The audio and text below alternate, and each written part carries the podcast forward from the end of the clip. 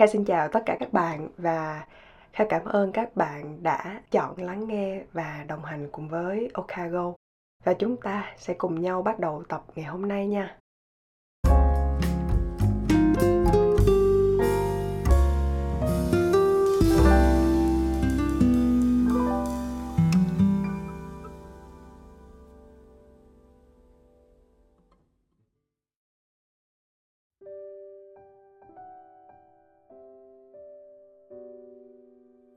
Tại sao hôm nay kha lại chọn nói về chủ đề này? Là vì nhân dịp tuần vừa rồi, mình bước sang một tuổi mới, cho nên kha cũng muốn làm một tập về chủ đề này để mình ghi nhớ.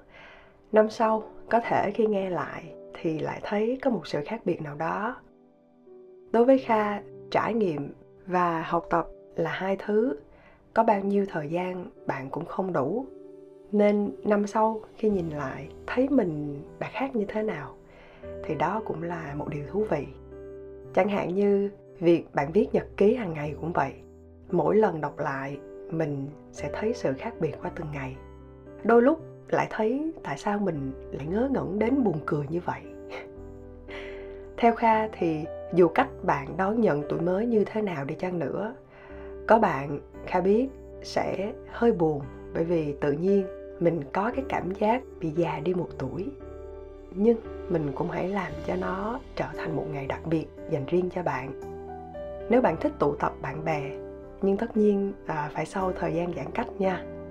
Có thể bạn lên kế hoạch chỉnh chu hơn để tổ chức một buổi tiệc hoành tráng.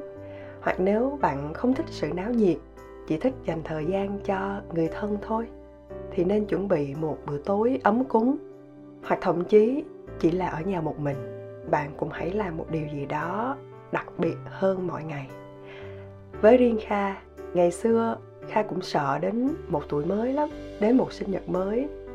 Nhưng bây giờ, đối với kha, tuổi nào nó cũng có ý nghĩa riêng của nó cả. Theo tự nhiên mà, mình không thể ngừng thời gian nó trôi qua được. Ai cũng phải trải qua cả. Cho nên buồn thì cũng không giải quyết được gì. Nhưng kha sẽ rất buồn nếu hôm nay mình nhìn lại một năm vừa rồi, mình chẳng làm được điều gì khác cả. Mình thấy mình chả có gì thay đổi ngoài việc con số tuổi nó được tăng lên. Càng lớn, kha lại nhận ra một điều, chỉ có một vài bài học khi bạn ở một cái ngưỡng nhất định nào đó, trải qua nhiều giai đoạn mình mới nhận ra được. Kha không hoàn toàn nghĩ nó sẽ phụ thuộc vào số tuổi của bạn đâu có bạn sẽ ra đời sớm hơn và bạn ấy sẽ trải đời sớm hơn và học được nhiều bài học sớm hơn. Vậy nên không phải bạn nào 18 tuổi cũng có suy nghĩ giống nhau, hành xử giống nhau, kỹ năng giống nhau. Cái giống nhau của mỗi người đó là mỗi năm họ đều thêm một tuổi mới, mỗi năm họ đều có chung 365 ngày để tích lũy thêm kiến thức và trải nghiệm để làm những điều mình thích hoặc kể cả là không thích và để thay đổi tối ngày 5 tháng 8 ấy, Kha ngồi xuống và viết ra 8 điều mà Kha nghĩ đây là bài học lớn nhất dành cho mình trong năm vừa qua.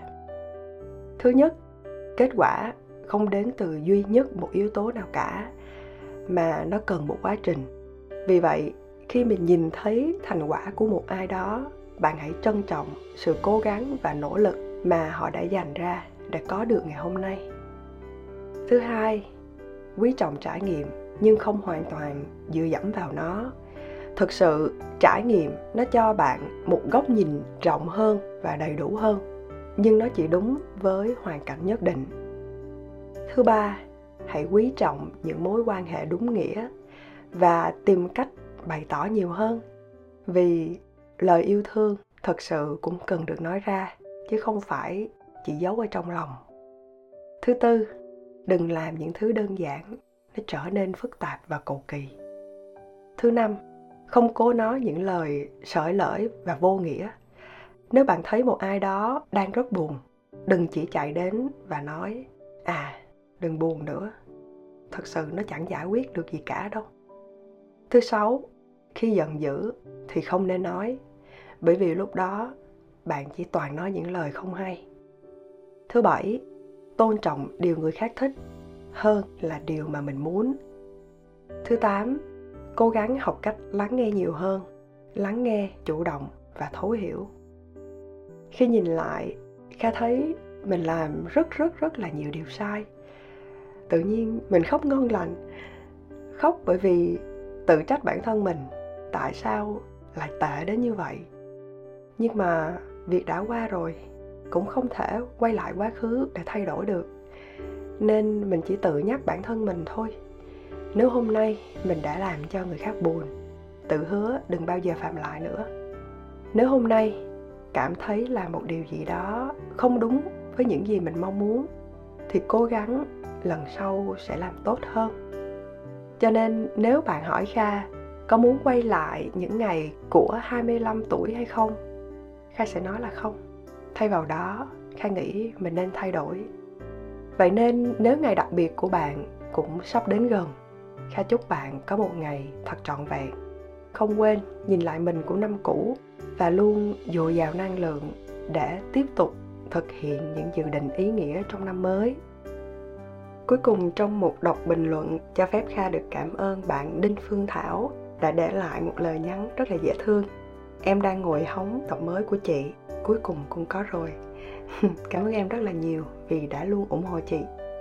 Và Kha chúc các bạn thật thành công. Hẹn gặp lại các bạn trong tập tiếp theo nha. Bye bye.